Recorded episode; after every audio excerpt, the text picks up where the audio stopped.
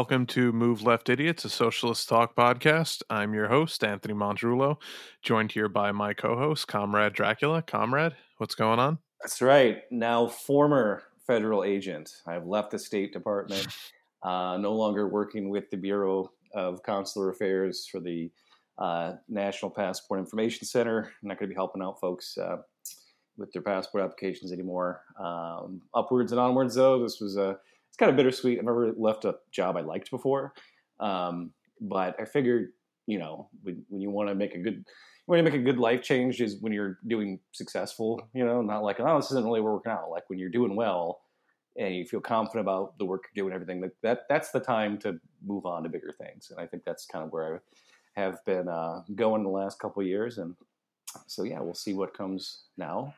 Uh, I, will miss it. I definitely want to get another civil service job. I, I kind of like the idea of having security clearance and you know all that that brings with it great responsibility and all that but um, yeah it should be fun. We'll see where it goes. Yeah definitely. Um so uh i guess we should just get into the news uh yeah. for the week we got a we, we got, got a rich rich news week this uh this time. No more slow news yeah. week. Yeah um so uh obviously you know Trump administration is trying to uh, get us into another war with uh, massive power in the Middle East. But let's uh, before we get to that, let's talk about uh, Bernie's speech uh, the other day. What was it? Yesterday? Yeah, yeah, it was just yesterday. Feels like it was longer, but yeah, no, it was just yesterday. Yeah. Um, yeah. So uh, Bernie Sanders gave a I would say a, a landmark speech, uh, may, maybe the best speech I've ever heard him give. Uh, you know, as a stump speech uh, yesterday. Um, to it seemed like to a room full of supporters. I'm not really sure how that was set up or, or you know, where that was necessarily. Um, but uh, he gave a speech. Uh, for people that haven't seen it, you know, pause this and go listen to it. I know it's like an hour long, but it, it's it's truly, I think, one of the best speeches he's ever given, if not the best, because he uh, fully embraces socialism as the incredibly popular uh, eh, system changing uh, ideology that it is and that it's been for the United States in the past. And he's not shying away at all from the label. Unlike everyone else in the race, he understands that uh, the the bogeyman of ooze, you know, you're going to socialize, uh, you know, your medicine. So he understands that people uh, nowadays, especially younger people, uh, don't give a fuck about that and actually prefer socialism to capitalism. Uh, I, I, think I even saw a study the other day where it said 55% of women prefer socialism to capitalism. Yeah. Like not yeah, even like a, then, a age range. Uh, the Republic or uh, the Federalist, yeah, it was the Federalist. I think had a had an uh-huh. op-ed and it said uh, 55% of women uh, support so- socialism. Here's why they're wrong. like, just come right out with the mansplaining right off the bat. Yeah, just right. like, ladies, let's, you know. And then there was, yeah, there was some some response to it, or somebody else, some woman uh, was like, you know, I know that socialism is bad. And like in her Twitter bio, she's like, you know, opinions are my father's because I'm a conservative woman. Wink. And I was like, you're just fucking Stepford wifing your way through life um, you know, clearly, like you know, it's the, the yeah. things that, you know, the people are like, well, what, what's socialism going to do for women? Like, oh, I don't know. Do women do women have jobs? Do women have to go to the doctor? Do women go to school? do women need health care? What, yeah. the, what the fuck do you you know? What do you My what God. do you think these things are for? Do women li- live in the same climate that we live in? Because yeah no it, it, it's fucking preposterous. But that's but you know the people that actually say that have a very male centric view of the world anyway. You know they they still think of like well the you know it, that's that's where that comes from. But you know fuck those people. Um and and really honestly that's what bernie sanders said. Is like you know fuck those people who keep telling me to. And i even saw a lot i i, I truly don't understand this but i saw a lot of uh, even like you know uh, Rose Twitter emoji, uh, Rose Twitter avatar people being like, "Oh, this is really not good strategy, and he shouldn't embrace this label, and it's meaningless, and all this shit." And I'm like, yeah, a lot of older Bernie supporters. There was one who just who was like, "Well, look, you know." Uh, it, it's I totally support him, but I just don't want him to call it that because we've all been been told that it's bad and we're scared. It's like, yeah, you were told that by a bunch of fucking right wingers that don't even want to have libraries. Like that's too socialist for them, right? So why are you letting those people dictate the terms of this discussion? Right? You don't do that. You don't let them control the debate the way that you know Democrats have so often let them. Right? And, and that's what Bernie's doing. Yeah. He is dictating the terms, and the Democrats are just so used to not doing that. They're like, haha, that won't work. And it's like, are you fucking kidding? like, just look at all these different policies that have 70 to 80 percent support amongst the general public, not just Democrats, and they are all, you know, very socialist leaning policies. It's it's you know not owning the means of production quite, but it's certainly revolutionary for how far right we've come in this country. Yeah, yeah, I mean, I think that just speaks to a general. Uh, and, and this is not again because they get baby boomers get super mad when I generalize about about their generation, but as a whole, and I'm I know there are exceptions to this, so save your comments, people. This is why the right was able to get away with this shit for so long because everyone just bought into their bullshit framing of of all of these issues and and you know and Bernie uh, did a great job of highlighting that in the speech. He's like you know what? And he quoted a lot of uh, ex presidents he qu- quoted Truman he quoted JFK quoted FDR saying you know look these reactionary right wing jackoffs, w- he didn't say that, but it, it, more or less, uh, will call any advance in society socialism. They, they'll, they'll, any, any, anyone who's trying to make society marginally better will be called a socialist and and be dismissed as like a radical yeah, lunatic. It, it, so it's called like Obamacare socialist when Obamacare was basically Romney Care was the biggest gift to the private health insurance. The fucking Heritage Foundation. Yeah. Uh, yeah. So if, they're going to call you that no matter what, you might as well fucking call yourself a socialist and do actual socialism. Do a socialism, well, yeah. you might as well earn that uh, moniker. So yeah, uh, essentially, Bernie in this speech laid out uh, his vision for America, which is a an economic bill of rights, and it's something that FDR talked about almost 75 years ago, and it's amazing that we still haven't gotten these things. Um, but Bernie laid out his plan for a new New Deal. Essentially, he didn't call it that, but that's that's what it is. And yeah, I actually have an excerpt of Bernie's speech that I thought was particularly good, and then we'll we'll talk a little more about it afterwards. Freedom is an often used word, but it is time that we took a hard look at what that word actually means. Ask yourself, what does it really mean to be free? Are you truly free if you are unable to go to a doctor when you are sick or face financial bankruptcy when you leave the hospital? Are you truly free if you cannot afford the prescription drugs you need in order to stay alive? Are you truly free when you spend half of your limited income on housing and are forced to borrow money from a payday lender at 200% interest rates? Are you truly free if you are 70 years old and forced to work because you lack a pension or enough money to retire? Are you truly free if you are unable to go to a college or a trade school because your family lacks the income? Are you truly free if you are forced to work 60 or 80 hours a week because you cannot find a job that pays you a living wage? Are you truly free if you are a mother with a newborn baby, but you are forced to go back to work immediately after the birth of that child because you lack paid family leave? Are you truly free if you are a small business owner or a family farmer who is driven out of business by the monopolistic practices of big business? Are you truly free if you are a veteran who has put his or her life on the line to defend this country and tonight will be sleeping out on the streets. So you know he really makes the case for the he puts to rest this this nonsense notion of uh, you know, uh, economics or uh, all, all the shit they smear him with. You know, well, oh, it's a white working class issue that Bernie focuses on. You know, the, these economic policies over. So it's just fucking bullshit. And and I I really like the different ways that he highlighted it there. But um, oh, it's great. Yeah, just as he's going through them all, I'm just imagining other things he could say. You know, like, are you truly free if you have to purchase tickets for Fugazi from Ticketmaster? Like,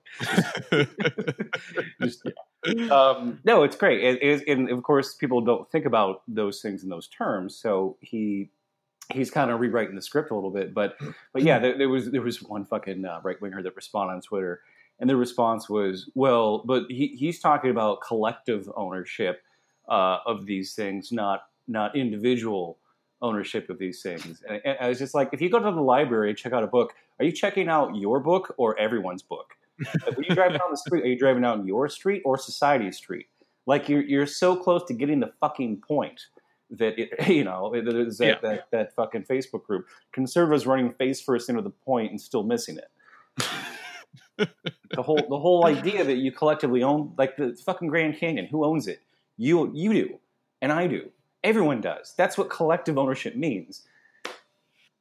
Yeah, well, I mean, they, uh, they just can't get their heads around this concept, you know? It, it like they don't understand that it, it, it's just it's just infuriating even talking to these people. Like well, I, they just can't yeah yeah but that's just that's that's the, the the marketing of capitalism that we have in this country where everything is for uh, the greater good of you. And fuck the kid down the street. I don't care if that kid knows how to read good right? And we've been told that for so long uh, that you know other countries have used that in their propaganda against us, saying how just like blatantly uh, self entitled and selfish they are, or you know Americans are, and they're right because I mean look at us, we're, we're fucking terrible. You know if if uh, you know the, the the girl you have a crush on high school won't sleep with you, you go and you fucking shoot everybody. You know, and that's yeah. that's a common thing that happens here. So it's not like that's just a, a random occurrence. But like, so the idiots like that though, what I don't get is like, number one, I, would be very, I almost want to go on Twitter and ask them now, like, do you believe in taxation of any kind? Because there's certainly some, you know, fucking live in the woods lunatics who think all taxation is theft, but also, you know, to those people, I'd say, uh, like, do, do you not want to have firemen? Do you not want to have essential services? Do you not want to have any roads whatsoever? You know, any kind of road ma- like so well, like yeah, that's always, what's their answer to those things? Like right, right, right. Well, it's just they don't think that those things are. They don't think about those things. Like they're so there. The, there's certain subsidies or, or social uh, costs that we don't ever think about because they were just things that are always there from before you were born, right? And when you talk to mm-hmm. people and like, well how do you how do you want the roads to be fixed? Well, I just want I want them to be fixed. It's like okay, well to do that we have to increase taxes. No, no.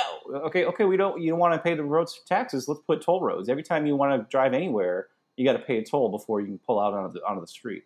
No, I don't want to do that. Like, what, you just want it to fucking fall from the heavens. The roads are just gonna like, yeah, that's that's literally what they think yeah. should happen. Uh, and, yeah, and it's children. always been that way. It's always there's never been a time when the roads were good. I want everyone to understand that. There's never a time when all the roads were fucking great. It's and but every generation thinks that their roads used to be good at some point. It's never been that way. Literally, it was like to even get paved streets in this country, it took massive lobbying from cyclists back in the 1890s for that to start to happen in any city. Before that, it was all roads were made out of dirt or uh, chunks of wood with dirt on top of it uh, that rotted from all the horse piss.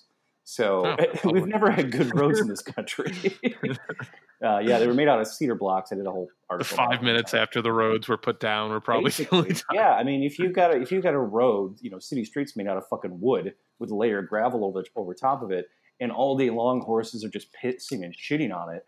Like, what kind of roads do you think you're gonna have? you know? Yeah. Uh, and, and then, of course, if you suggest that people drive less, say, hey, you don't want to tear the fucking roads up so much. Maybe maybe take a bus Maybe ride your bike. No, I drove my car because I bought it and it was expensive. You know, so yeah, Americans are just the worst, most self entitled assholes. But so, like to those people, I would say, you know, uh, I, I, assume the vast majority of them at least agree that some taxation is necessary. Like you know, not not the like taxation of theft people, but like even, like the conservatives who are like, oh well, I just don't want to let America devolve into socialism and all this shit. It's like, do you understand though that all Bernie's saying is like, hey, your tax dollars are being completely misappropriated, and why don't we instead of funding these, you know. Uh, endless fucking forever wars in the Middle East where we have no objective whatsoever except to enrich these defense contractors why don't we funnel that into things that actually help you? It, what they're like is like it, it's like if you were in a household and and and you were in charge of the budget and you were spending 50% of your entire monthly budget on a fucking alarm system and, and, your wife is like hey we really need groceries and we need to like pay this doctor bill. Can you can you just chill with buying these new uh, alarms. We have alarms already. We don't need to keep buying alarms. You're like, no, no, no, no. We need to be safe. We need to be absolutely safe. I don't care about any of these other things. I don't care about starving right. children. We need to be. That's but that's what these people are like. They're fucking children. Oh, yeah, they don't understand how economics work at all. Honey, couldn't we let the kids play in the yard? Like, nope. Sorry, Lois. That's where we park the F thirty five. That's where it's that's where it's staying to keep our fucking house safe. And if every time we have to move it, we have to repaint the thing and it costs hundred thousand dollars to do it, so be it. Keeping our yard safe and also we can't literally can't move it because it's a piece of shit and doesn't fucking work right. So that's that's kind of yeah. where it's parked right now. literally the paint falls off every time they fly it and they have to repaint the thing and it's like the special is that, is that paint. Yeah no for real. It's not just that it costs a billion or a trillion and a half dollars to build this fleet. It's that they have to repaint them every time they fly which i don't even know what the fuck you're flying them for. We're not we don't have an air war anywhere in the world. Uh, literally like the paint peels off and they have to be re- repainted, and it's like hundreds of thousands of dollars every time they repaint the fucking planes. Yeah, and, you know the, the, those. I mean, the people that, that that really are all about the you know military police state, they still don't want to pay taxes themselves. They understand you got to pay taxes for that. They just don't want to do it. Going back to traffic, it's like every car commercial. You never see somebody in gridlock, right? It's always just one guy on an open road with his wife or whoever, and there's not another car in sight because that's the American dream: is that you're the only real person and everyone else is the traffic. Yeah. Yeah. Oh, God. Well, so, but now this is what Bernie actually laid out in his uh, speech. He laid out a 21st century economic bill of rights, building on FDR's economic bill of rights uh, from, you know, post New Deal era. Um, right to a decent job, living wage, right to quality universal health care, right to a complete education, uh, right to affordable housing, right to a clean environment, and right to a secure retirement. That, uh, I mean, it's such a fucking no brainer thing that everyone could get behind. And the fact that he laid it out so succinctly and so uh, powerfully and, and without, you know, backing down and without, uh, capitulating or or doing the usual Millie Mouse shit that every democrat who's you know five degrees to the left of joe biden has to do to try to pretend like they're not uh, going to make the you know not going to enact socialist policies even though they're you know copying them as hard as they possibly can because they're extremely popular. He's like no this is the shit we're going to do. Yeah it's fucking socialism. Deal with it. Like this is this is you know this is the, this is the bedrock upon which this country's only massive period of economic prosperity was ever built. The, the, the most prosper, economically prosperous period for the middle class in American history was in the immediate aftermath of FDR and all of the New Deal economic policies that he instituted. And we still see today yeah, which, the which, massive success of Social Security, we, Medicare.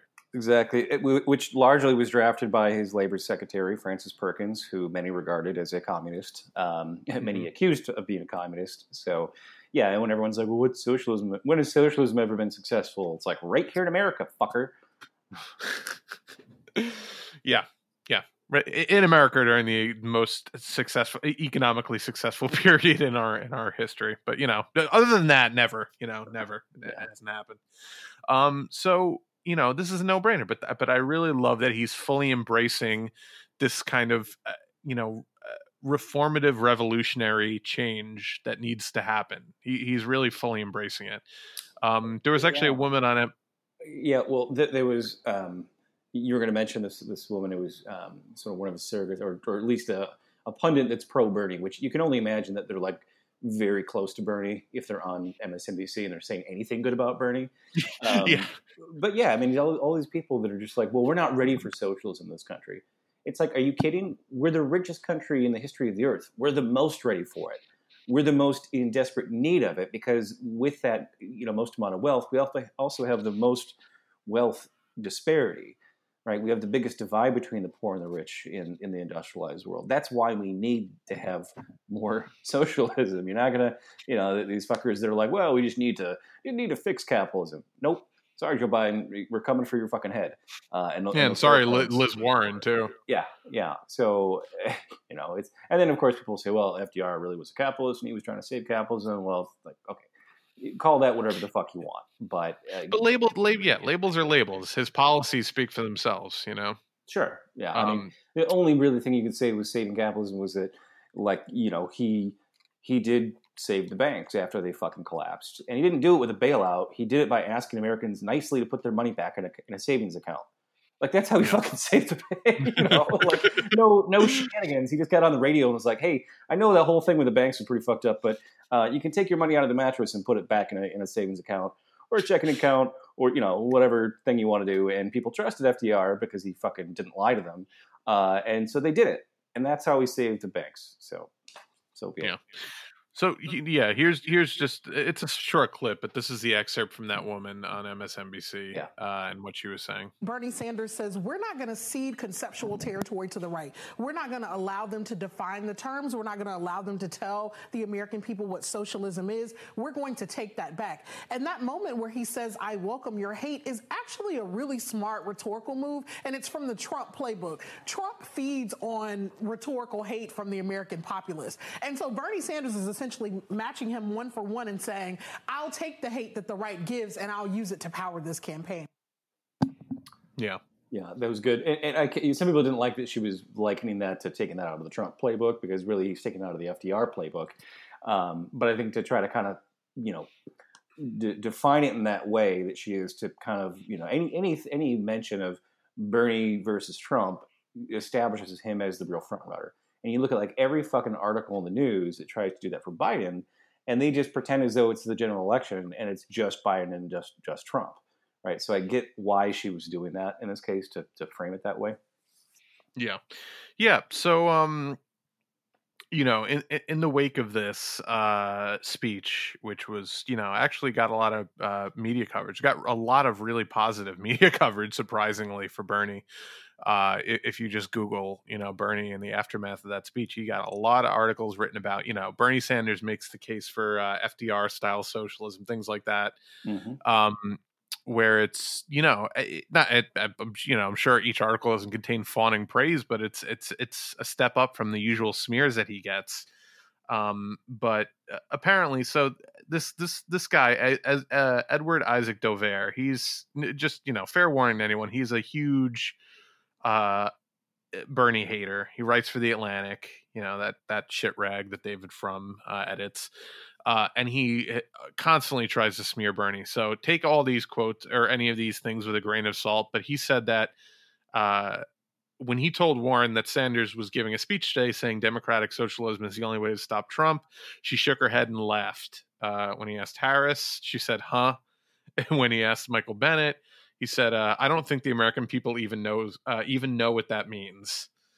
So, you know, take it take it with a grain of salt because he's not necessarily a trustworthy source, but he is at least a reporter. You know, so it and that's it, most of those reactions are not surprising. You know, the only one that people might be shocked by is the Liz Warren one, but again, you know, remember she constantly talks about how she's not a socialist. She's not like Bernie Sanders. She stood up during the State of the Union when Trump said America will never be a socialist nation. Talks about how she is a capitalist to her bones. Like this, this is. Oh, yeah. well, she she she stood up to give Trump a standing ovation, as did mm-hmm. almost mm-hmm. everyone else in that room, uh, except for Bernie. Yeah, and and honestly, this is the people that say you know that we're saying to Bernie like, oh, this is not a good idea. Why would you, like the people on the left with you know good intentions at least saying like, oh, this is a you know bad idea. You shouldn't put this label on it. People are scared of it. Yada yada.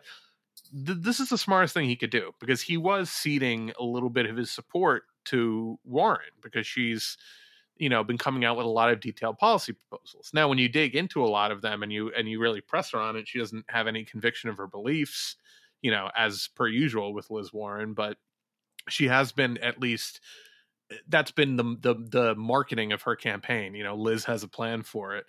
Um but this is the biggest distinguishing factor between Bernie Sanders and every other major Democrat in the race. None of them would call themselves a socialist. People No. Flee in terror when you call them Of socialists. course, and that's been the big, um, you know, shit lib marketing point. Oh, oh, Bernie can't distinguish himself because there's all these other people that are just as good as him and have even better ideas, and they're younger and more dynamic, and uh, you know, they can fucking skateboard, and you know, like just all this nonsense. And then it's like, name one of them that comes close to him on these policies, and of course, they don't want you to think about the actual policies, so uh, you know, for some people they they are policy wonks. For other people, it's like they they need that brand. And for so many young people, socialism is not a bad thing.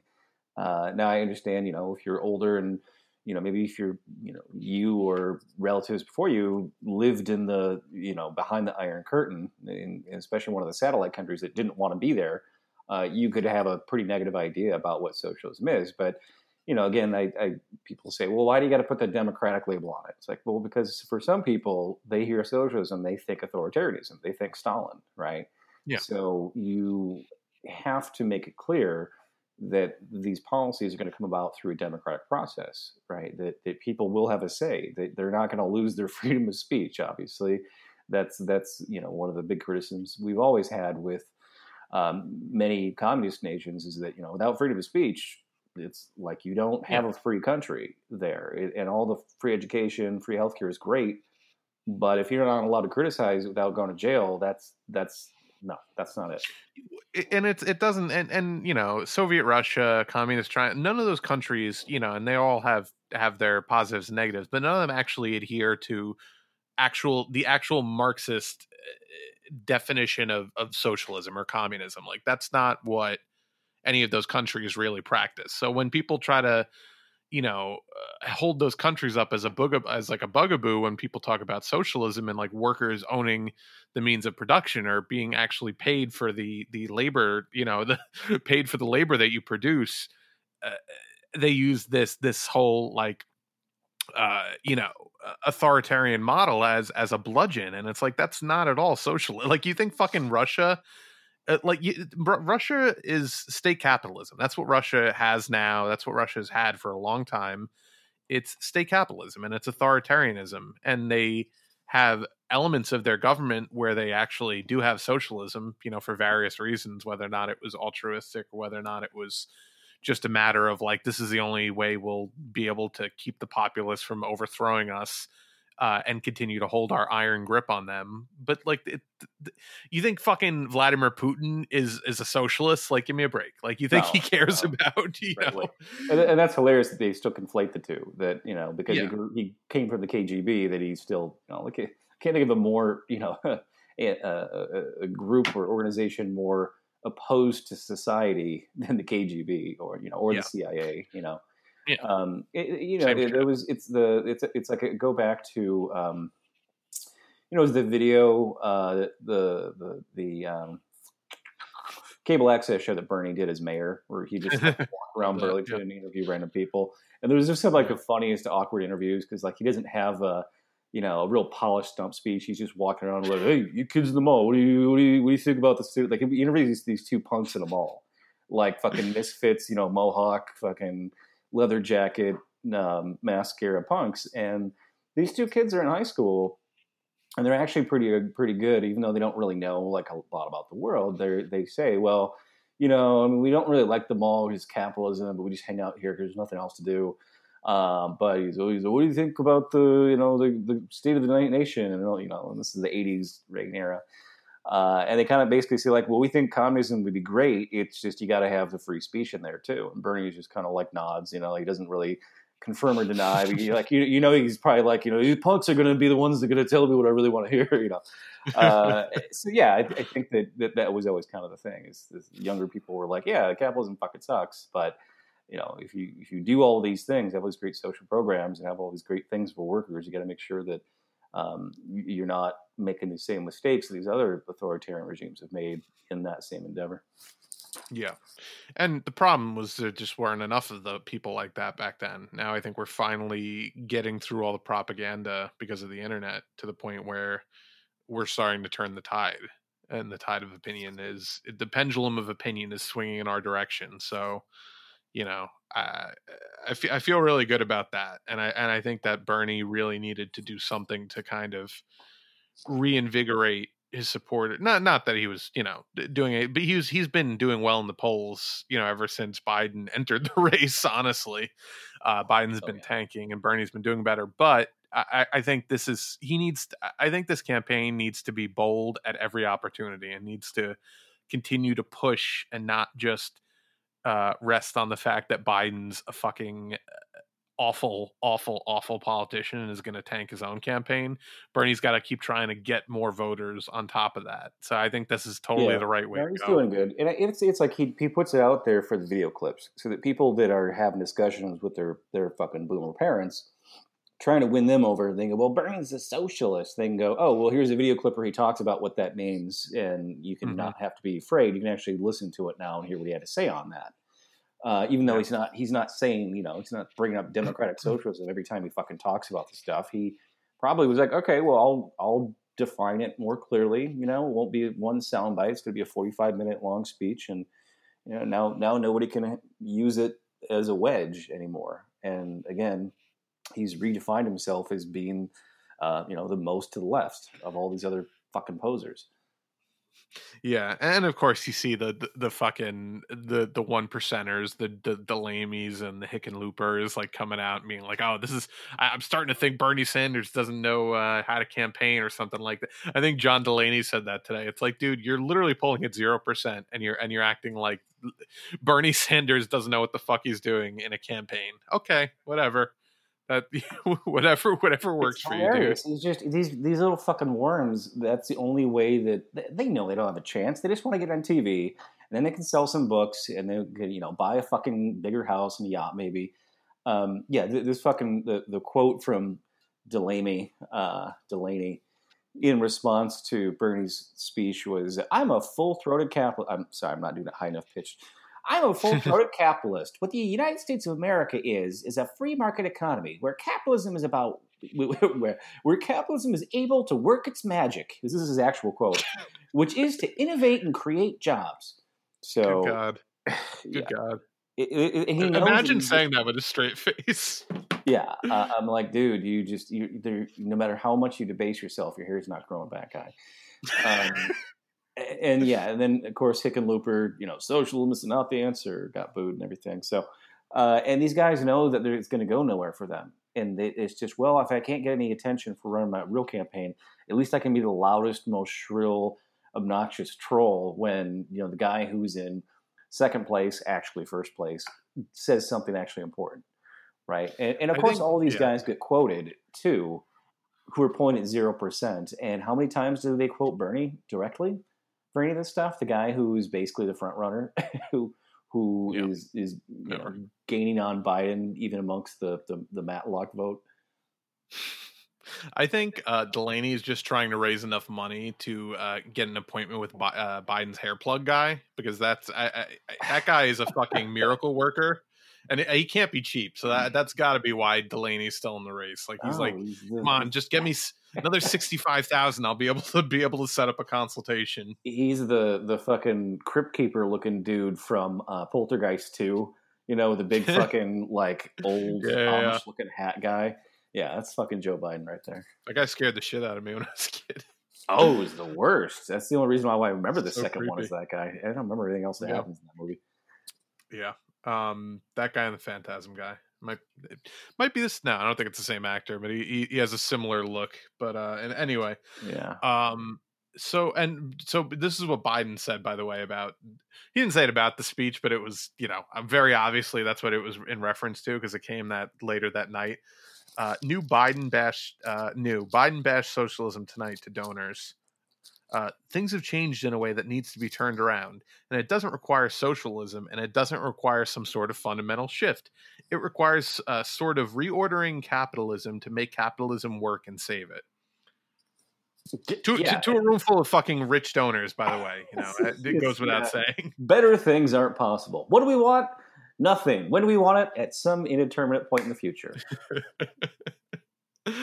I mean, it's just pathetic. Man. These guys are such fucking dinosaurs, mental dinosaurs. Like, not like, and and and it's not about Biden's age. Like, if Biden was 85 years, look, uh, Mike Gravel is one of the most forward-thinking, uh, you know, progressive uh, leftist candidates in the entire presidential race, and he's fucking a thousand years old. Like, it's not about your age. Yeah, it's he's only five years ideas. younger than Jimmy Carter. you can believe that. like Maybe and, we get Carter to run. oh, I know. Jimmy's great. Um, and, and, that was, I think, the, the, the last time in the last hundred years we've had a president that didn't kill a single person with the military was Jimmy Carter. Like, didn't wow. fire a single bullet uh, in the whole time he was president. Um, and I mean, there was a couple things like we're always still selling guns to somebody somewhere, you know, some other country because we just that's what we make in this country, export weapons. So there, there was a couple things like he gave there was weapons they sold to Indonesia and they used them for uh, some horrible shit down there. But uh, yeah, I, I, love the idea that um, you know the, this this notion. I think that was a quote from uh, what's his name, the racist old fuck from England back in World War, Churchill. Winston Churchill said mm, that uh, yeah. you know every young person should be liberal and every old person should be a conservative. And if you're not one or the other, like something wrong happened to you. And it's like, no, no, that's just your your fucking raging racist capitalist, Churchill uh, like if you really are a real human being, when you get to be to your golden years, you should be like, you know, you should be like uh, fucking Howard Zinn and Chomsky. You know, you should be like yeah. Jimmy Carter. You should be like Mike Gravel and Bernie Sanders. Like you should have you should had enough left in your old age. in the world. Yeah, that you get to be old and you're like, you know what, the fucking kids are right. You know, like yeah. I, I want to be a fucking rebel the rest of my life. I'm not going to fucking change. If anything, I've gone a little bit further left than it was when I was 16. But you know, by 16, you should be a socialist. You should understand, you know, that like you have no future because of capitalism. You're going to be fucked because of capitalism. Yeah, certainly when you start engaging with politics, I think is is, is a good time. Like it, I, I under I understand people when they don't engage with politics early on in life, where they're just like, yeah, I don't know, I'm I'm like a Democrat, I guess. But like once you start really reading and, and, and watching things and really learning about what the fuck is actually going on in DC and in in you know in general like with the with the politics in this country it's like how the fuck are you not a socialist?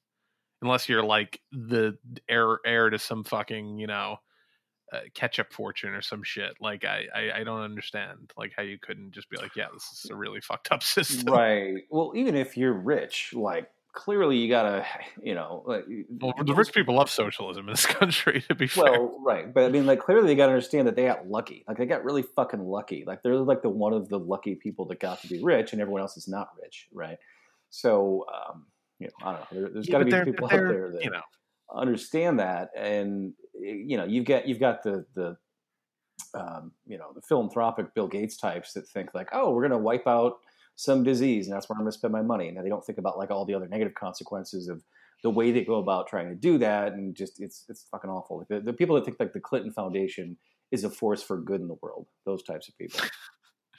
and Bill Gates still uh, loathes the idea of socialism, and it's like they're billionaires like him and like Howard Schultz, and it's Howard Schultz's presidential run has been fucking amazing and really uh, eye opening for a lot of people. Not really us, but like people that that that people like Cenk who love to push that notion of like, oh, there's so many great, you know, liberal billionaires, and they and they they care about people and they care about doing the right thing, and they donate to philanthropic causes. It's like they only care about the appearance of doing the right thing because it makes a it makes them feel good. B it's really good PR for them. But the second you try to tell them like, hey, we're not doing this on your terms. This is what society needs as a whole to be able to thrive and be uh, sustainable. Uh, we need you to give us this amount of your money because you didn't earn this money. This is money that you've uh, extracted from workers who've uh, you know created this labor for you, and then you've reaped you know massive profits on their backs. You need to redistribute that money into society in order to make society function, that's when they fucking have a meltdown and go apoplectic and you know threaten to run for president and throw their back out because they just yeah. can't fathom yeah. the idea of like paying this, a cent more in taxes. This this guy who uh, is a big donor Democratic Party who was on uh, the, the news this week saying, "Well, if, if, you go if you go too far left, I'm going to take my money back." Like, what yeah. is this fucking mob boss mentality of that? Like, get the fuck out of my party if that's yeah. your attitude. No neck Cloobeck. Yeah, yeah. What, what was what was his name? Uh, Stephen Cloobeck. He has no fucking neck. He's his. He looks like a giant fucking yeah. fat thumb. Like he's just such a, a turd of a human like a, being. Like a like a version of Alex Jones that looks even less healthy. Basically, he, he does. Yeah, he does. He looks like a, more leathery Alex Jones, which is is really saying something. Um, but again, it's like, why does this fucking asshole even get a spot on TV? Just because he's a billionaire and he buys his fucking way onto TV. It's like exactly. the, he has nothing insightful or interesting to say. He's not. But you know what? I I love when people like him or Howard Schultz go on TV because it proves how you really don't need to be smart at all to be a billionaire. Like so many billionaires are fucking morons. Like that you couldn't uh, maintain uh, an intelligent discussion about anything with you for more than five minutes. Like they're just a bunch of fucking buffoons. They just happen to fail up into these positions through, you know, uh, various relationships that they've had or or you know familial whatever it is like they were born into money and they leveraged that money into more money and got to the seat that they're in right these well, guys are not they, fucking think that, that like that that they were fucking gifted with it not gifted like oh i got a gift but gifted like oh i'm a, i must be better than everybody else because uh-huh, i i yeah. have right? Like if they don't look at it as like I just got lucky, they look at it as uh, you know God chose me to to be special, right? And it's like literally, if any person was born into a million dollars, they're going to be a multimillionaire by the time they're 25, 30 years old because they're going to put they take that million dollars and just take half of it, put it in, you know, invest it in a bunch of fucking oil stocks and bullshit like that, and it's going to come back with a bunch more money. You know, yeah. normal people have to, to have to, you know, take a little ten percent of their paycheck over 30 years to have enough to fucking stop working at 70. And then it's barely enough money to still live on not working, and they're still going to be fucking poor with it. Anyone that starts with a million dollars at birth is going to be a fucking multimillionaire the rest of the life. Yeah, no, absolutely. It's super fucking easy to make money when you are born into a lot of money. Like, it's really easy to make money when you have money. It is impossible to make money when you're fucking broke it's literally impossible because you're in debt you're fucking you know paycheck it, it is impossible to save money when you don't yeah and, and then you have these ridiculous fucking boomer articles that are like oh millennial men uh, are, are, completely inexperienced at uh, diy home maintenance compared to their fathers it's like oh yeah funny how uh, you know having a home being able to afford a home allows you to, to do all that diy shit can't even buy yeah. a fucking home let alone learn how to you know it's just yeah, and, and also, isn't it your fucking fault if you didn't teach us how to do these things? You jerk, you right. jerk offs. It's like they're the right. people complaining, like, "Oh, our generation knew so much about DIY." It's it like, yeah, great, um, you know, byline somebody tweeted out along with that article this week, and it was like, "Oh, look, the generation that can't hook up their own Wi-Fi wants to tell us something." I saw somebody else tweeted like, uh, you know, baby boomers uh, awful at blacksmithing compared to their uh, grandfathers, or right. something to that effect. Right. It's I like you know, you, can't even like... shoe a horse. What happened to your generation? oh my god. Well, yeah. So I mean, we should move on from Bernie, but that but this was that was a really uh, monumental speech, and I think going forward, uh, he's really laid down the gauntlet for this campaign. You know he even there was uh I, I, think in response to that Delaney or that Hicken one of Hickenlooper's tweet, one of their lame yeah. ass tweets, he he tweeted a video of FDR like laughing about how how people were like, oh well, you know, we we don't have a problem with socialism. We just don't think the way you're doing it is right. And if you let us do it, you know, we promise, we we we we swear, you know, uh, that we'll we'll we'll, we'll uh, do these things for it. It's like he just he's like so like doesn't give a fuck anymore, and it's great. He's just like people are fucking so full of shit. Like no, you know. Well, yeah, I mean the, the gloves are off in a good way. The gloves are off again FDR brought about the greatest period of, of economic prosperity in this country. Uh, and it took right wingers convincing liberals to go along with Reaganomics, and it, you know they undid it as fast as they could. You know, up until the night, you know, end of the '70s, we were still do, doing all right in middle class, and then had all this downsizing and everything. So I mean, Bernie knows that FDR wrote the book on winning on these policies and being the most popular person at the same time. Now, FDR is probably a little bit more charismatic than than Grumpy Bernie is, but I think that's okay. Like I don't when people say Grumpy Bernie, it's like good. I want my agitators to be, you know, to not be well adjusted. I want them to be agitated and be pissed off. That's a good thing. So good yeah, him. I mean, if you're not pissed off with the state of the world right now, then you're, you're a fucking asshole. Attention. Like, yeah. you're an asshole. Like, I'm sorry, but um, yeah. So, uh, moving on though uh, to what's going on in Iran right now, uh, or what's not going on, but what the U.S. government really wants you to think is going on. Uh, there was a alleged tanker t- uh, truck uh, explosion, bombing, who knows what, uh, a, t- a tanker truck, I said, uh, tanker, oil tanker ship. Um, yeah, a little bit bigger. It was a couple different ships, um, and this this happened back in uh, March, I believe, and now it's happening again. And they got more dramatic photos of it this time. So yeah, um, the Gulf of Oman. Yeah, and, and, it was a, amazing to see uh, the, the the the trends on Twitter today because it was Iran was trending, and like every single fucking tweet was somebody saying, "We don't fucking believe Pompeo at all," because Pompeo went out and did this this uh, press conference today, in which he said the U.S. government has assessed that Iran blew up these ships, and it was like you're speaking on behalf of the State Department. That's not the whole government. The whole government is all these other departments and divisions, and like this just happened today. So, yeah. and and they basically he said that the the reason we know it is it's them. This is a quote from his his press conference is due to Iran's 40 years of unprovoked aggression against freedom loving nations. with, with, no fucking irony in that statement. I mean, literally, like they, they, we've done nothing but, you know, wage unprovoked aggression against Iran. And yet they've like done nothing in response to it. And, and we call them the agitators. We, you know, blew their fucking civilian aircraft out of the sky back in the or back in the 80s, killed 300 people uh, you know, have dozens of bases along their border with guns pointed at them. Forty-seven and, bases surrounding them. Yeah, yeah. yeah. Hey, remember the time that, that Iran, unprovoked, uh, overthrew their government and uh, installed a puppet dictator as their president that was friendly to U.S. interests? Oh well, no, wait, that was forty years ago, so that doesn't count, Anthony. Can't. can't it's true. That was. Can't get us on that one. That was back in the. you know, yeah, absolutely, and it's always been this way. It's always been this way. The State Department, where you know, whenever somebody like Hillary Clinton goes out and would, when she was Secretary of State and would be like, "Oh, Cuba's human rights record is deplorable," uh, it's like you literally have a torture prison in Guantanamo Bay in, in Cuba where we fucking put people in like literally just like no due process whatsoever, and they've been there for twenty years and they've never been charged with a crime. And you want to talk Still, about the yeah. human rights record in Cuba? Yeah. No, just so. no sense of irony whatsoever. No sense of irony. None. Um, Pompeo tweeted also, uh, it is the assessment of the U.S. government that Iran is responsible for today's attacks in the Gulf of Oman. These attacks are a threat to international peace and security, a blatant assault on freedom of navigation, and an, and an unacceptable escalation of tension by Iran. So, again, provides no evidence whatsoever. None. On top of the fact that it makes zero sense for Iran to do this. I mean, it's it, uh, there's another tweet from Sarah Abdallah. She's a uh, a, a, a, political commentator. Um, tweeted out. Uh, she's Lebanese, I believe.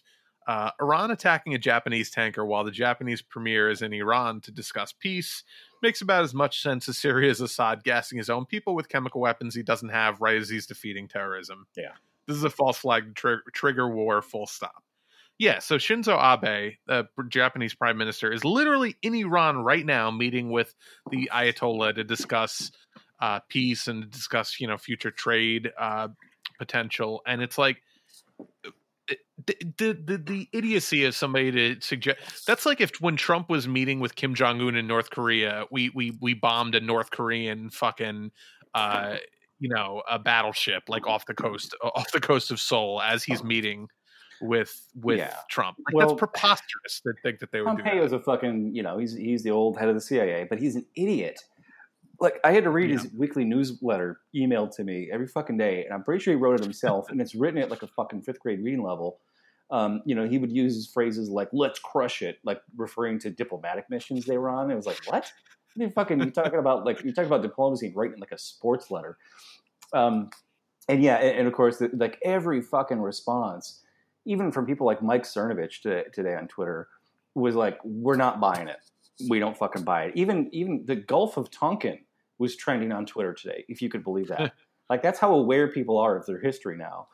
Uh, that they're like, no, this is fucking. There's no way that Iran would do this. Um, it's so obviously, and then some other fucking uh, dipshit. I think it was Lindsey Graham or somebody other. It's, what's who's the the fucking little worm that ran for president from uh, Florida? Castro guy. Um, uh, uh, Rubio.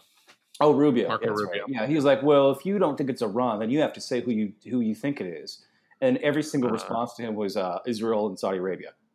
Like, Israel, "Oh, Saudi Arabia, us, maybe, maybe us. You Yeah. know, I mean, that's Yeah. always, it's always a possibility. Yeah, and it's just Um, it's it's so fucking dumb. It's so dumb, and then they do this shit. I don't even think Trump gives a shit. Like he's not interested in starting a new war. But of course, we know that Bolton and Pompeo are relentless on that shit. It's just like I don't. I'm not as worried because I know that they're buffoons and they're not. They're not good at doing this shit. They did their, their little song and dance in Venezuela and, and couldn't pull that off. Right? If, if, if that was Hillary Clinton was president right now, I'd be really fucking worried. I'd be like, oh, we're gonna start actually bombing Iran pretty soon. The problem though is like the and this is what I was saying I think offline a little bit. My concern is and I kind of agree that Trump doesn't seem to really give a shit one way or the other about this, but uh, my issue is like it's a lot easier to fake a naval uh, attack than it is to face a land-based attack. Like it's Oh, sure. really easy to just make nowhere. up Nobody can see it. Yeah. Which is why you know the Gulf of Tonkin w- worked so well, and they can't seem to start a fucking fake war on land. They, it's really easy for them to start a fake war at sea, and Venezuela doesn't have much of a navy to speak. I don't even know if they have a navy, to be honest, but uh, they don't have a, a Yeah, it would be major one. to hilarious if they if they blamed uh, you know the bombing of a Japanese oil tanker on Venezuela half a world away. Yeah, right.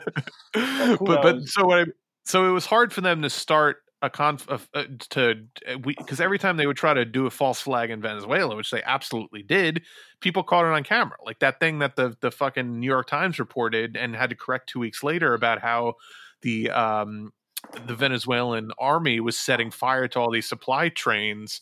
Uh, later turned out that it was the opposition, and you know people were reporting on it Well, at the time. yeah, they well, were that fucking lying. airport It's they like- said they captured. They said they captured the Mhm. capital's military airport. Never even tried to do it, and the Yep. fucking and the media ate it up and, and printed that as fact. Uh, and So- so, so yeah, I, I think again the people being more aware is one thing, but when people can fact check it on on Twitter so quickly, um, and on the ground and then Yeah. relay that info to Twitter. That's why it's really hard to start and I think that's why these these guys are dinosaurs in, in how they do these things. They that's why they overplayed their hand there because they figure we'll just do what we always do. But they didn't count on the fact that citizen journalism is so much more prominent than it used to be. Um, but there's still a naval, you know, they could still easily fake a naval uh, attack, a naval conflict well because um, it's really fucking hard for people to report on that unless you're you know on that ship and nobody on that ship's going to say shit clearly an attack on a Japanese oil tanker is a is an attack on all Americans. well, that's, that's the other thing is like literally even if iran did do that what fucking business of ours is it if they attacked a japanese oil tanker like that literally has no and of course i don't think they did but even if they did like what bearing whatsoever does that have on anything Right. that we have to like what it's you know we it's it's our arrogance, our self entitlement. Like even if that that oil's going to Japan, it's still technically our oil, and we let it Mhm. happen. So that's you know we're the we're the fucking oil gatekeepers. But um, yeah, well, well, there was that article you sent me um, about how there's this uh, apparently a fictitious person who's been writing uh, anti-Iranian op-eds for uh, I forget what newspaper it was. It wasn't for Forbes, I think it was. Uh, and then uh, turned, bloomberg forbes Bloomberg, yeah. And somebody did, you know, intercepted some work and tried to figure out who this guy actually was. And turns out the guy doesn't exist. And they contacted these different papers and said, Have you ever met this person or actually talked to them? They were like, No. Well, how the fuck is he on your on your newspaper then?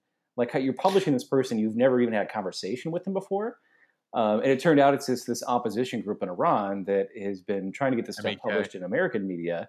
Yeah, uh, it doesn't even bother publishing stuff in Farsi uh, it- you know, because they know how influential social media is in this country on our politicians.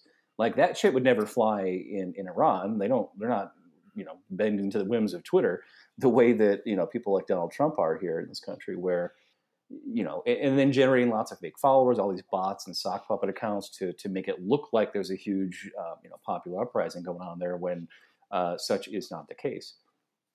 Yeah, and the MEK were considered a terrorist organization like like years ago. Like I, I think you know, yeah. in the mid two thousands they were taken off, but they're like they they want to you know violently overthrow the government of Iran and install their government, and they're backed by lunatics like John Bolton. John Bolton's gone and uh, sp- uh, spoken at uh, every MEK annual conference, I think, for the last like 10 years or something. I, I, don't, I don't, think he went last year because there's pressure not to because uh, they're a really like seedy organization. But mm.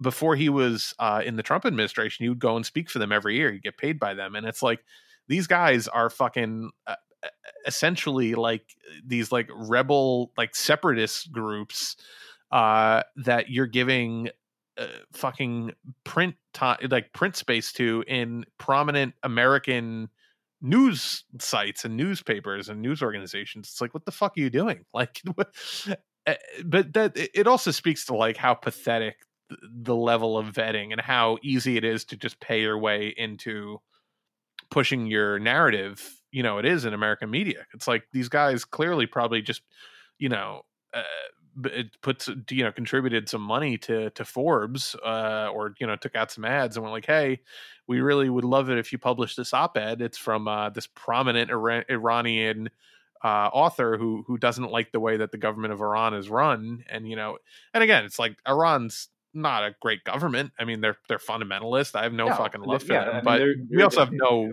let's let's be real here. But you know, the U.S. supports seventy percent of dictatorships. The only reason we don't support Iran is because they don't fucking trade the petrodollar and they don't let American corporations own their oil. Right. Yeah, that's yeah, yeah that's, that's exactly. all it is. That's all it is. So I, I, don't know. You, have probably seen some of the like hilariously uh, thoughtful and very left wing tweets from uh, Ahmadinejad on Twitter, and people have wondered yeah. like, is this real? Is this really who this guy was? because everyone kind of saw him as the face of Iran for so many years, and he was, they, he was turned into a bogeyman by the U.S. press for sure. Right, but if you ever actually listened to him talk, it was like this guy seems really fucking reasonable. Um, it's the Ayatollahs that are the ones who actually have all the power and are far more, uh, you know, dictator like uh, in their in their rulings and everything. You know, prime minister in Iran has virtually no actual power. There's the figurehead, yeah. you know, just a press yeah. secretary, basically.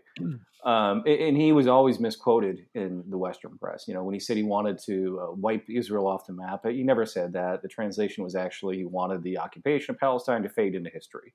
That's what he said. Mm. Right. But even that's a bridge too far for, for Zionists who, you know, say, no, we want to erase Palestine, not, you know, that's that's what yeah. they really want. Um, so yeah, and, and you know, stuff around like Holocaust denial, I don't you know, I don't know exactly what he said on that. Again, there's a lot of mistranslations, a lot of You can't trust any, yeah, translations of uh, tr- yeah. any time they're trying to smear somebody like that. It's like you gotta place, get it from the source. Right, and you know, obviously, you know, if, if, that's a that's been indoctrinated there for a long time, anyone who's denying that uh, six million Jews and another four million socialists and homosexuals and Roma uh, and uh, you know just in, artists were killed in the holocaust like that's a terrible thing. Nobody should deny that fact.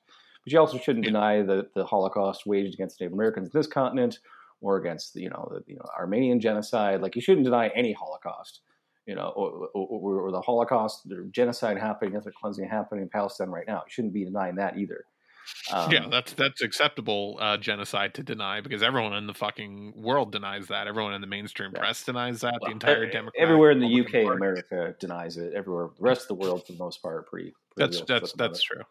That's true. This is true.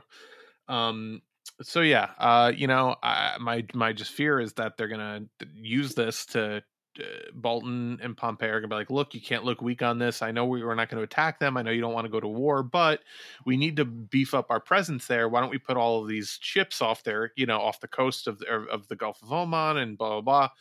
And I think all that's a pretext for Bolton and Pompeo to, to you know, bumble their way into another uh, conflict where a U.S. ship gets involved in some kind of a conflict, whether it's manufactured or accidental, and then Trump has no fucking choice but to go to war. I think that's really Bolton's plan because he I think he realizes that Trump's stubborn enough not to let him just talk him into it, you know, for whatever reason, whether it's good reasons right. or bad reasons, he's not stubborn, but he thinks he can trick him mm, into it. I, exactly. I it, it, the weird thing with Trump, and I keep watching for all the signs of like a like a real egotistical madman that people try to make out Trump to be, and it's he's too lazy. He's petty.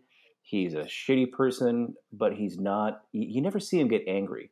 He kind of has like con- total control over his mood and sort of the theatrics about his his appearance and everything. And you can tell when yeah. he's like irritated or pissed off about stuff, but he never he doesn't really have different moods, right? He's very and, surface level. Like he's not a deep person in no. any way.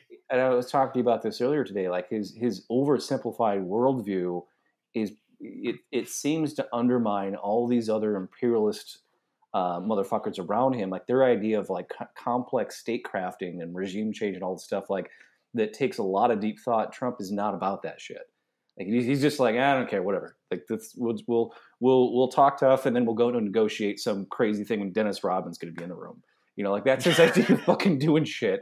And I know that like you know that still could be really dangerous, but it also could really undermine you know, if if the worst people in the room are these two buffoons, Pompeo and Bolton, you know, yeah. and he doesn't have people like Paul Wolfowitz or David Frum, people that like really push the the, the Iraq War, like you know, he doesn't have a Donald Rumsfeld there, like yeah. pure evil and effective at, at getting shit done. So, I guess just you know, fingers crossed that if he has no drive to do it, and his his worst people around him are just ineffective, then you know we might we might not end up with World War Three in the next couple of years here. Yeah, I mean that's that's the only hope is that that we get luck into it. So and but you know and then people will be like, "Oh, well, yeah, but he says that, but he increased drones." Like I don't think those two are are mutually exclusive and or contradictory. I think he doesn't give a fuck. He is certainly uh, racist as a per, as just a, as a person. Like he doesn't really care about brown people. That's why he's like, I don't care. Whatever do he wants. Blow him to fucking hell. I don't care. But he's also not somebody who is going to just. Eh, he understands inherently that wars are unpopular and that they're a waste of money. Like so, I think he inherently understands that. He's also not at all a dove, and he doesn't care about you know rules of engagement or any of kind of international yeah, law. Well, he goes so around. He's not these, stupid these enough to get us into you know. Exactly. He goes around the different agencies and says, "Well, what do you want to do?" Well, we want to finish our mission. Okay, well, you know, here you got two years to do this. Like, what do you what do you want, ICE and Border Patrol? Well, we want to we want more weapons and more militarization. He's like, okay, you can have it. You know, like he doesn't he just letting mm-hmm. them do whatever they want. And like literally, I looked at some of the the, the tweets, like the right wing tweets in response to the Iran hashtag today, and it was it was you know what you would expect from your average Trump voter who doesn't like war. And it was like you know our troops should be defending our border with Mexico, not in Iraq. like that was the general. Yeah, I mean that's it, it's like it's yeah it, no it's not imperialist, but it's still a very racist mentality. Sure. Um, but you know, I mean, like at least there's that, as opposed to just you know millions of people being slaughtered by fucking carpet bombing people uh, from above, which is definitely you know that is terrorism. When you can't, when the when the yeah. drones are so high up, you don't see the bombs falling on you. You have no way to defend yourself. That's fucking terrorism. Yeah, and uh, Amnesty International uh, did that did that study where they determined that ninety percent of our, our, drone strikes kill civilians. So you know, or ninety percent of the people killed in drone strikes are civilians. Yeah, it, it, did you see that mm-hmm. fucking schematic a couple weeks ago of the the the non-explosive bomb that like deploys giant blades at the last second to cut down on yeah. civilian casualties? Yeah, and then like yeah. somebody found some like, of course, of course, somebody found an Onion article. It was almost the exact same thing from like four years ago, where it was just some absurd like yeah, it was just fucking crazy. Next, you're gonna see we're gonna have bombs that just deploy that crab that's holding that was holding the knife in that like, viral video. Uh, but like, but like, it'll be like cluster bombs where it's like fifty thousand crabs with knives. got the fucking flight of the Valkyries.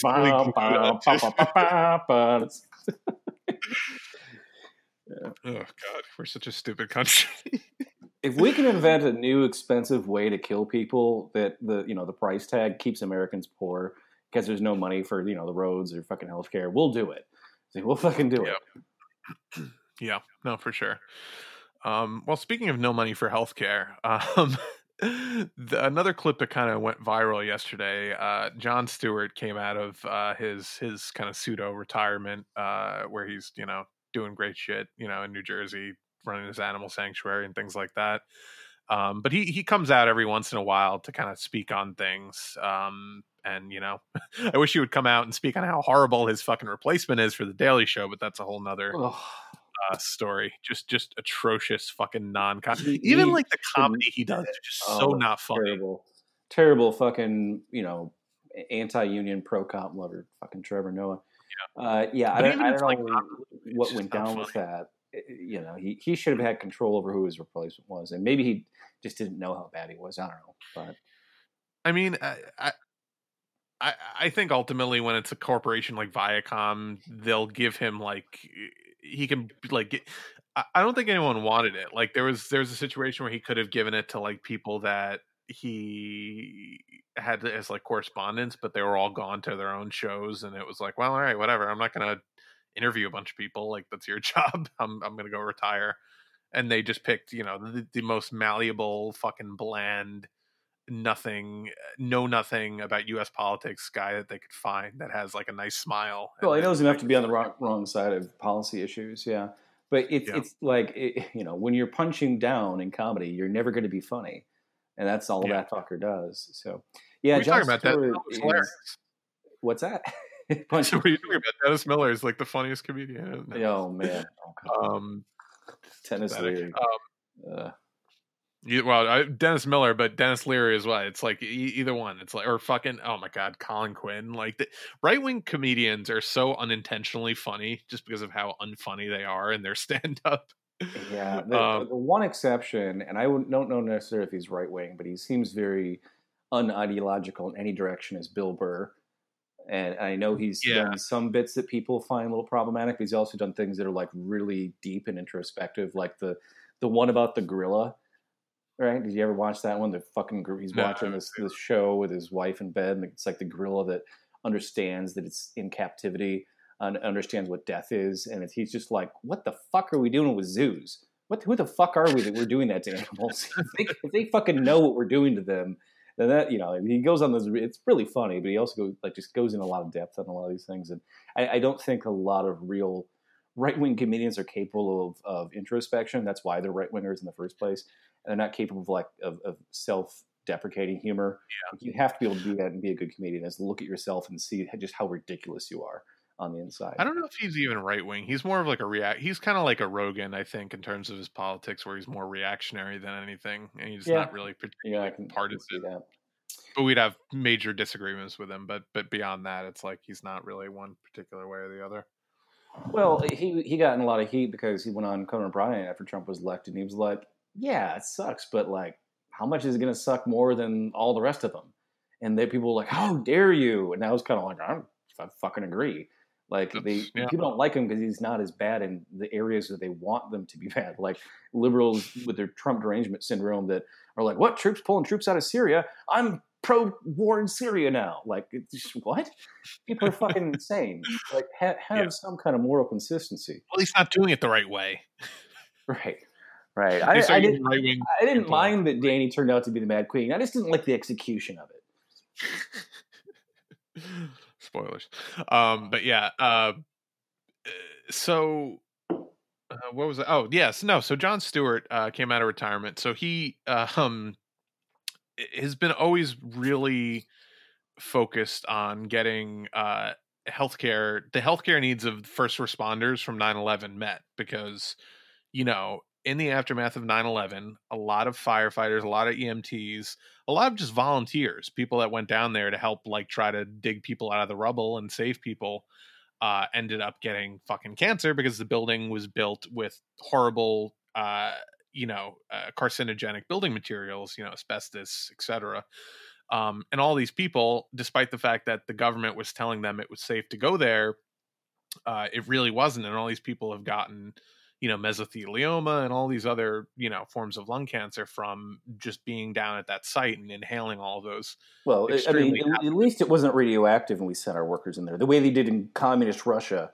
at chernobyl Like all, yeah, right. all those all those tweets of people that are like, uh, "Freedom Loving America would never do that," even though it's you know up to seven hundred thousand Americans died from the fallout of nuclear experiments in the Southwest uh, part of this Mhm. country, and they didn't tell people about the fallout back then. So yeah, Yeah. Um, and I'm sure they knew the fucking health risks involved with with the cleanup of the World Trade Center and just kept it quiet. You know. Well, even if you knew the risks, those are the kind. Of, I mean, those guys would go anyway, right? Like the same way as those those you know. I don't know. You, I don't know if you have you watched that HBO Chernobyl series. I, I I really want to. I haven't Oh, gotten had so time, yet, good, but I will. so fucking good it's, it's, on it's so many levels. Um, but yeah, there's these these coal miners that get called in, knowing the risks, and they do it anyway. But not they're like, we're not going to do it if you order us to. We'll do it because you're telling us that if we don't, the groundwater for five million people could be contaminated, and that's why they fucking go do it. Like they're they're heroic in that sense. So, but yeah, then of course, of course, you know, they they helped reunite the country, and then they get these health problems from breathing in fucking particleized asbestos and are dying of cancer, and you know our, our government can't. I mean, if there should ever be a unanimous vote, it should be taking care of those guys' health care, bar none. Yeah. Yeah, it, it's such a fucking no brainer. I mean, and and that's what you know all these politicians would trade on this whole idea of like never forget and all this shit. And but you know, it's just like they don't care about these people. Like, and a a lot of times it's the Republicans, but the Democrats aren't helping the bill along either. And it's like, what the fuck are you people doing? Like, this should be completely funded, no brainer. So this is actually a clip, audio clip of uh, Jon Stewart's comments, and it, he talked for about nine minutes uh, in his address to Congress, to a mostly empty Congress. Um, but it's really worth watching the whole thing because it's it's really good. But here's just kind of a highlights uh, of what he was saying to them. Behind me, a filled room of 9 11 first responders. And in front of me, a nearly empty Congress. Sick and dying, they brought themselves down here to speak to no one. It's shameful. It's an embarrassment to the country, and it is a stain on this institution. And you should be ashamed of yourselves for those that aren't here, but you won't be. Because accountability doesn't appear to be something that occurs in this chamber. And I'm sorry if I sound angry and undiplomatic, but I'm angry. And you should be too, and they're all angry as well. And they have every justification to be that way. There is not a person here, there is not an empty chair on that stage that didn't tweet out, never forget the heroes of 9 11. Never forget their bravery. Never forget what they did, what they gave to this country. Well, here they are. And where are they? This should be flipped. This hearing should be flipped. These men and women should be up on that stage, and Congress should be down here answering their questions as to why this is so damn hard and takes so damn long. They did their jobs. Courage, grace, tenacity, humility. 18 years later, do yours. Thank you. Yeah, so that was just kind of uh, broad strokes of what he was saying, but it was, was a really good very, yeah. Behind me, He was. Nope. Um, oh, he's back.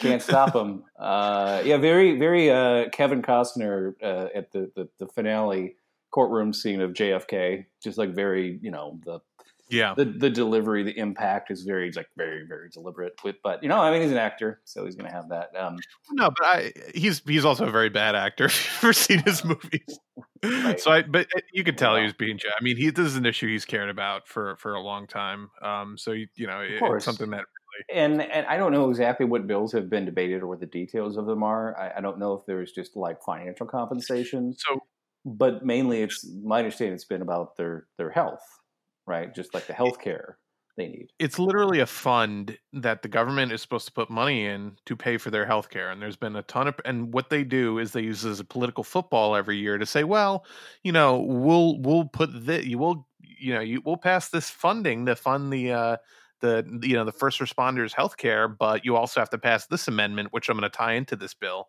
And what people who actually give a fuck about that issue have done is like, hey, here's a bill that permanently funds that that fund that that healthcare fund and it's not attached to anything else. Just we say like look this is automatically funded every year you know for the rest of time until we have universal healthcare. Um and well, yeah it's not they're to live forever. it's not they're, like they're immortal you know? It'll be for hopefully many more decades for for most of them yeah. but it's you know again but it, it comes back to this thing like if we had medicare for all like bernie sanders wanted this would not be a fucking issue like they mm-hmm. shouldn't have to go back over and over and say, "Oh, we're now you know there's only there's there's half as many of us left because half of us already fucking died of cancer and we still can't get you to do anything." Um, mm-hmm. Yeah, uh, my my own stepfather is going through chemo right now for leukemia. He's been going through chemo for six months, and he's a uh, he was a professor in university, has a really good healthcare plan, and even still, they didn't want to cover this stuff.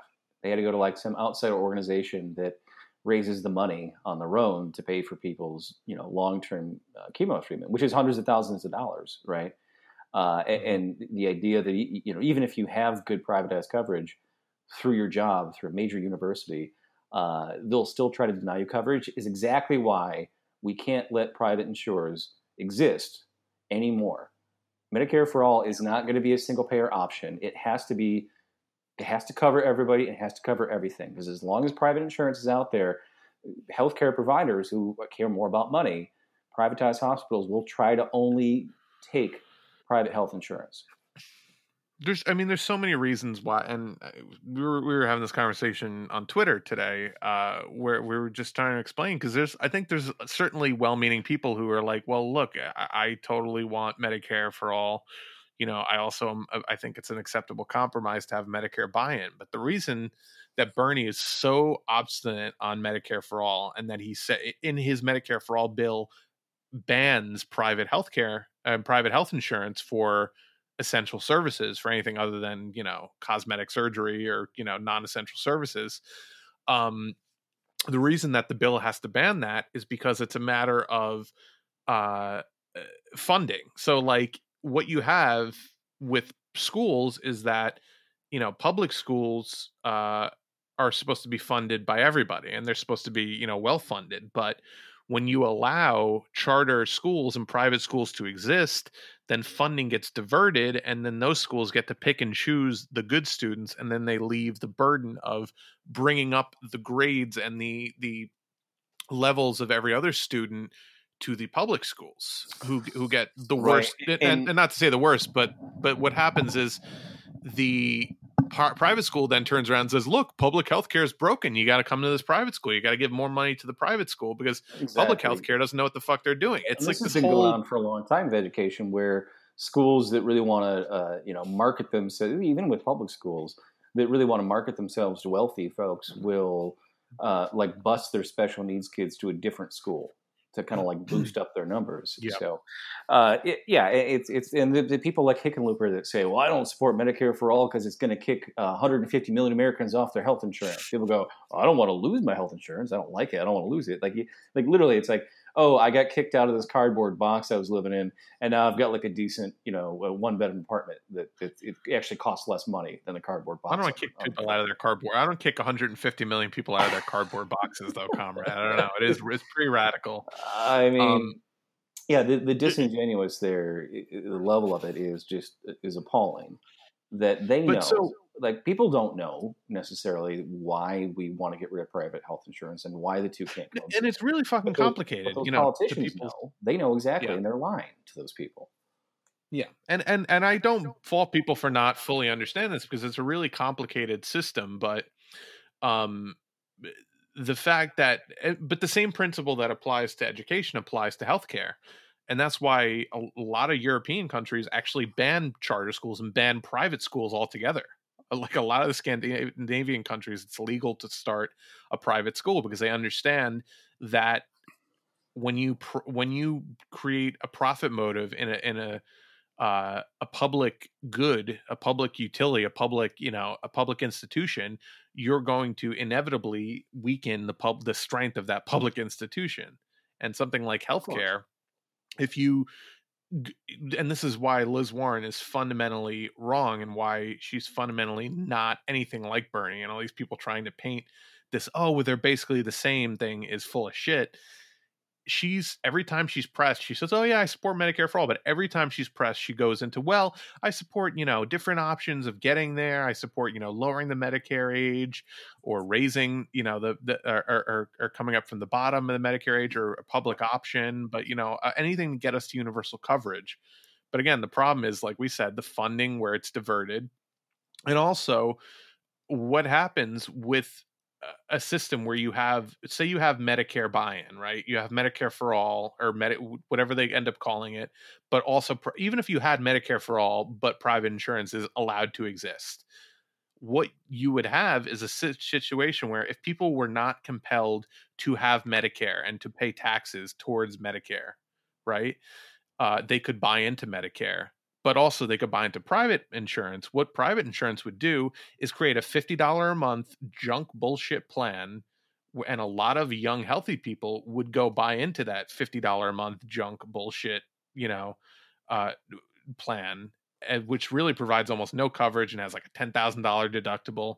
And what would happen is all the healthy young people that that would be paying into Medicare wouldn't be paying into it because they're going for what they assume is the cheaper option right. and that doesn't allow when the only people tiers of it because it's just it's not going to get as much money as it needs to function it won't get the funding it needs it won't function right. and and and the whole and it also just completely doesn't adhere to the principle of healthcare as a right it still becomes a, a, a you know a profit driven uh, industry where you have all these metrics and they try to do all these you people would be amazed to see the accounting tricks that the medical industry and the oh, insurance industry and the pharmaceutical industry people, does to grind out money. It's unbelievable. There, there was nobody running for president besides Bernie Sanders that actually supports Medicare for all. So anyone that says they do and then turns around and says, "Oh, but we can still keep all the private," you know, no, no, fuck, they're all fucking liars. They don't support it. Yeah. They would. They, you know, these are the kind of people that look at um, you know libraries and they go why would you just let everyone read the books for free when you could have different tiered packages? You know why would you just have it be not monetized? You're, you're wasting a huge opportunity here. Like they, they want to look at the library as like an hbo subscription package where you get like different books at different levels that you pay you know? And it's just they're all fucking petty capitalists. They're all fucking these entrepreneurial little shitheads that all they see is a dollar sign and even if they have like a good intention about something it's like yeah but you know we could make money off this so why would you do it for free it's just you know fuck them, fuck these fucking capitalists. Uh, you know the only person running that is even remotely near where I am politically is Bernie Sanders.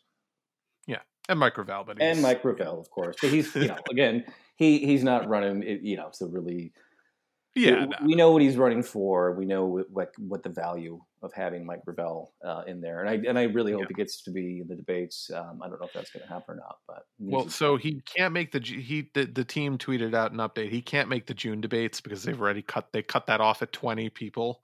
Um, but he's on track to make the July debates, so people need to go and donate to him. Um, you know, go to his website. Did you see to, the buttons uh, he's coming out with? Yeah, there's there's some pretty incredible.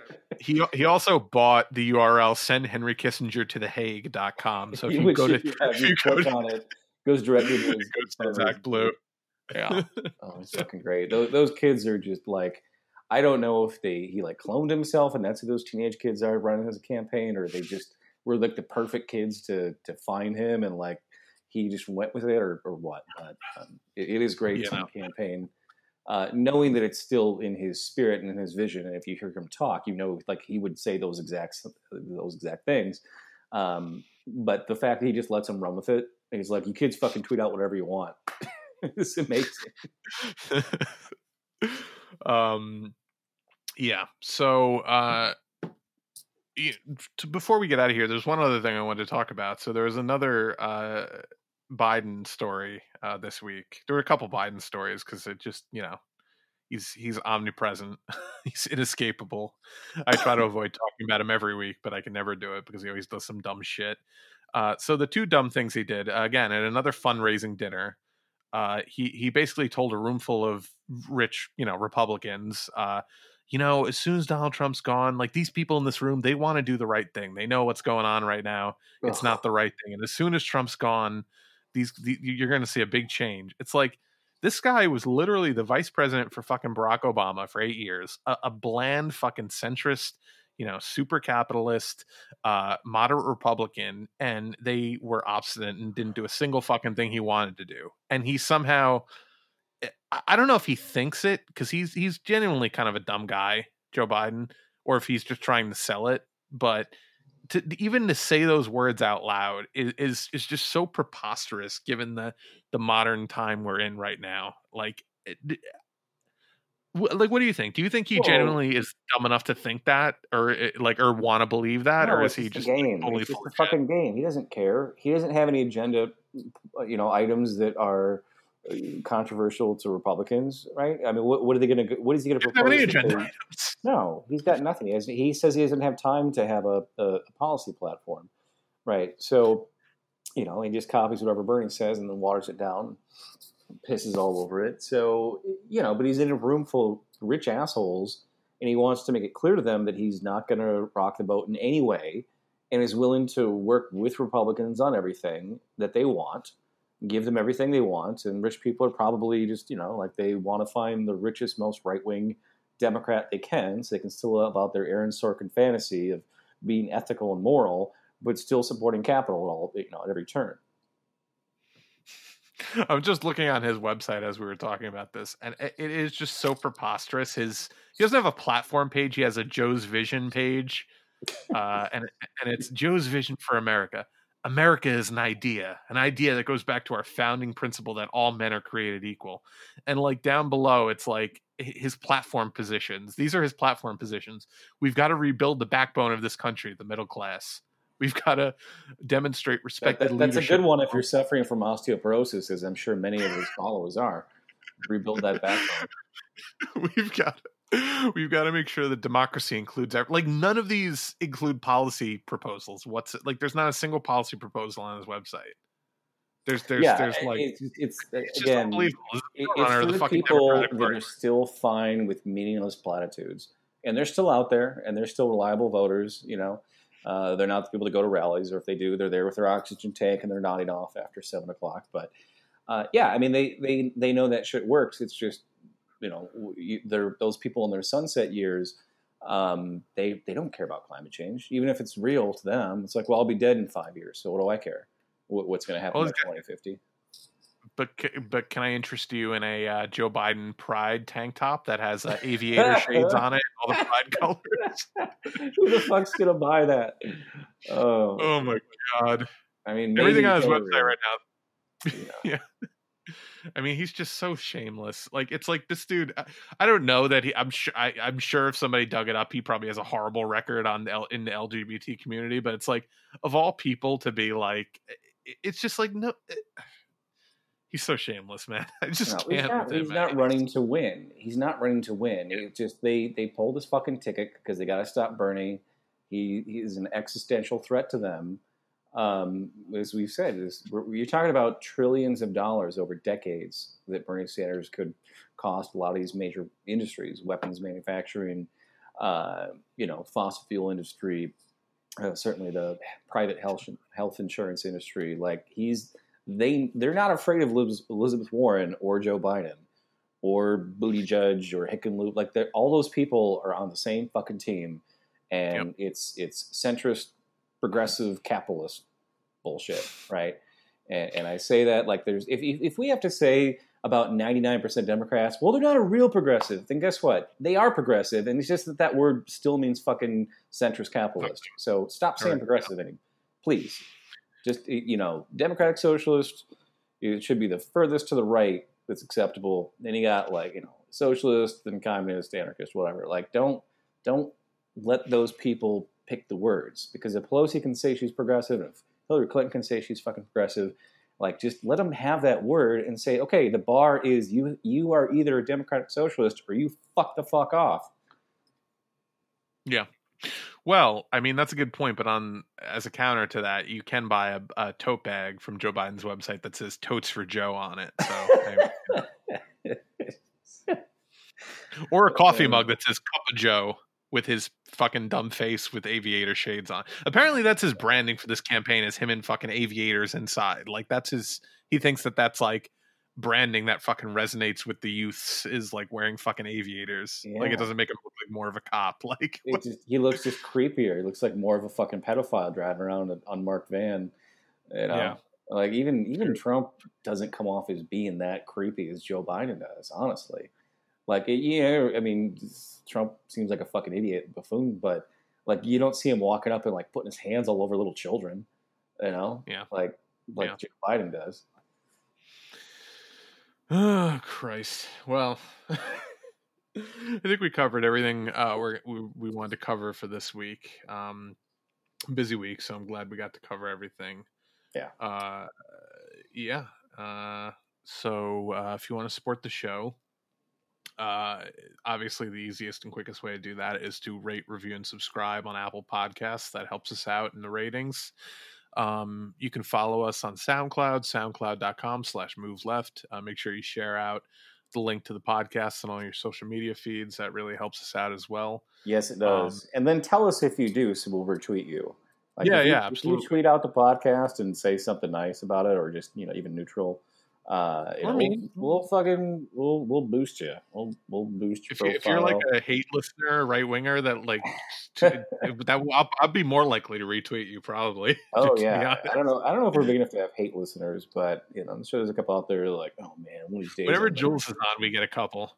yeah. Well, we wanted to have Jules on this week, but she had to do some babysitting at the last minute. I actually said like it'd be hilarious if we could uh, like have Jules on while she's babysitting because she could be like mid mid rant, be like, "And fuck Joe Biden for you. Put that down. Put that down right now. No, no, I said put it down. Like you know, that'd be fun to have on. But yeah. she she declined. So usually, if she has something come up, she'll come on like the following week. So hopefully, maybe next week we can have her back on.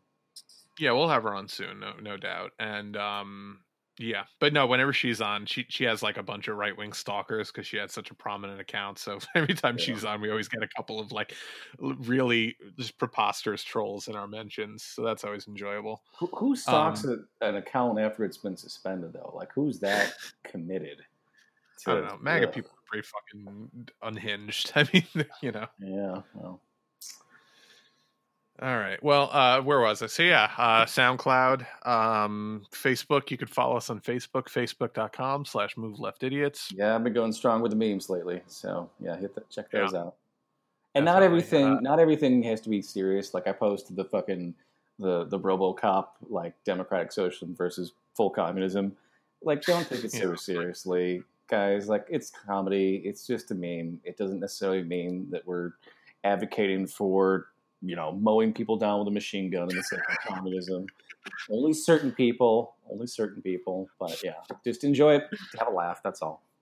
Yeah, yeah, um, yeah. So uh, uh if you want to support us on Patreon, you could do that at patreon.com/slash move left. Uh, we have a lot of Patreon supporters now, and I really appreciate everyone uh, that does that. It really helps us, you know, pay the hosting costs for the show. Uh, yeah, it's not there, cheap. There's a lot that are just like a couple bucks a month, like people that signed yeah. up just to, you know, give a tiny little bit, but that adds up, and we really That's appreciate super, that. Yeah, it's super super helpful. So we appreciate everyone that does that, and even if like it's a dollar a month, that's like really helps us out more than people even realize. Um, you make uh, the show happen, America. uh, if you want to pick up any merch from the show, we you can do that at tinyurl.com slash move left merch. Um, there's t-shirts, mugs, uh, they don't say cup of joe on them uh, but you know you can have something with our logo on it uh, tote bags uh, also don't say uh, totes for joe on them but you know uh, second tier but so uh, and I, I eventually i'm going to add some more stuff more stuff to that that page because they have a lot of options for stuff to add. So I, I heard we we'll ran out of cock rings though, so we're gonna have to get those back in stock soon. Yeah, I don't know. I'm gonna have to talk to the Teespring people, but uh, we'll, we'll, get on that. Uh, uh, I am on Twitter at move underscore left. Uh, and I'm on Twitter as always. It's Mutt Collector. That's with an ER, not an OR. We will see you next week.